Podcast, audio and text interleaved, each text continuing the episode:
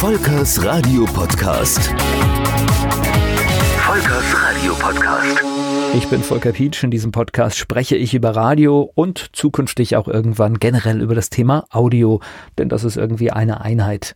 Ich war in den letzten Episoden in den Anfängen meiner Radiokarriere. Das ging bei mir aushilfsweise mit dem Start des privaten Radios in Rheinland-Pfalz los und das lief bei mir auch recht gut. Das passte so perfekt in das Ende meiner Schullaufbahn. Dann kam ich aushilfsweise bei ProRadio 4 Rosawelle unter und konnte durch das erste Sprechen von Werbung ganz gut zurechtkommen.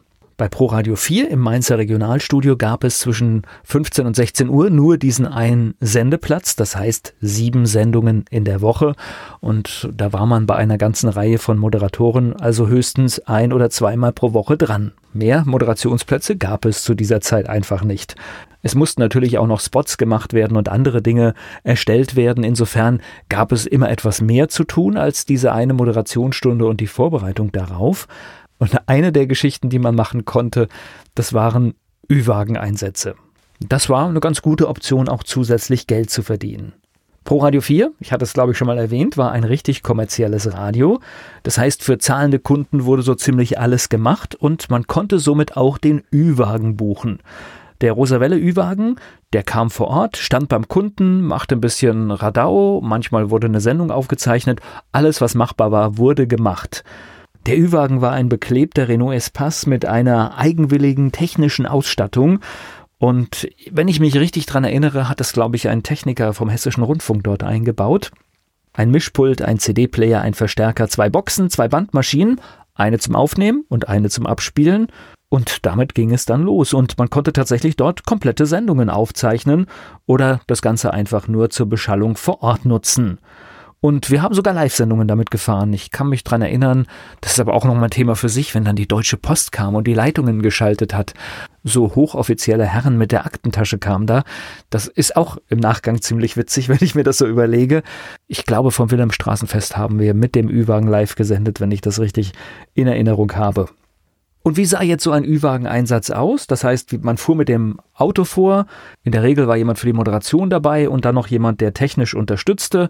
Man baute das alles auf, machte ein bisschen Programm für Ort, bespaßte die Besucher und dann packte man das Ganze wieder ein und fuhr zurück in den Sender.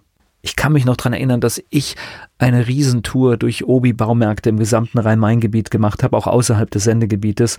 Und dort haben wir vor allem an Wochenenden Obi-Hörnchen als Spardosen verlost. Und das oft den ganzen Samstag. Ganz ehrlich, zum Teil war man froh, wenn diese Einsätze vorbei waren. Manchmal waren es aber auch richtig schöne Einsätze. Hardcore-Fans des Senders kamen vorbei und man lernte diese bei diesen Veranstaltungen kennen und da war von Menschentypen so ziemlich alles dabei.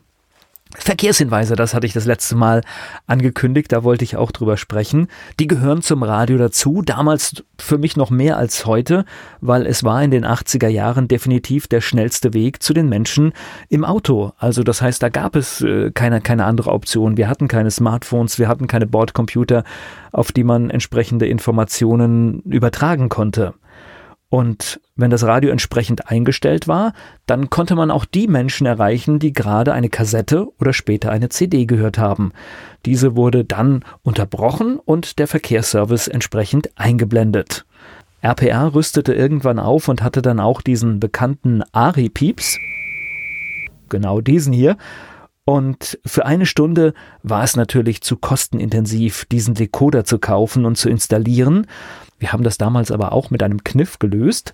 Und zwar haben wir dieses Signal bei einem anderen Sender aufgenommen, ganz ordentlich, und haben geschaut, dass der Pegel stimmt.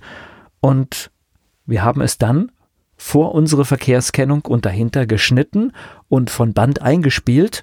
Und ich kann mich noch dran erinnern, dass wir total begeistert waren, als wir feststellten, das funktioniert auch ohne Decoder.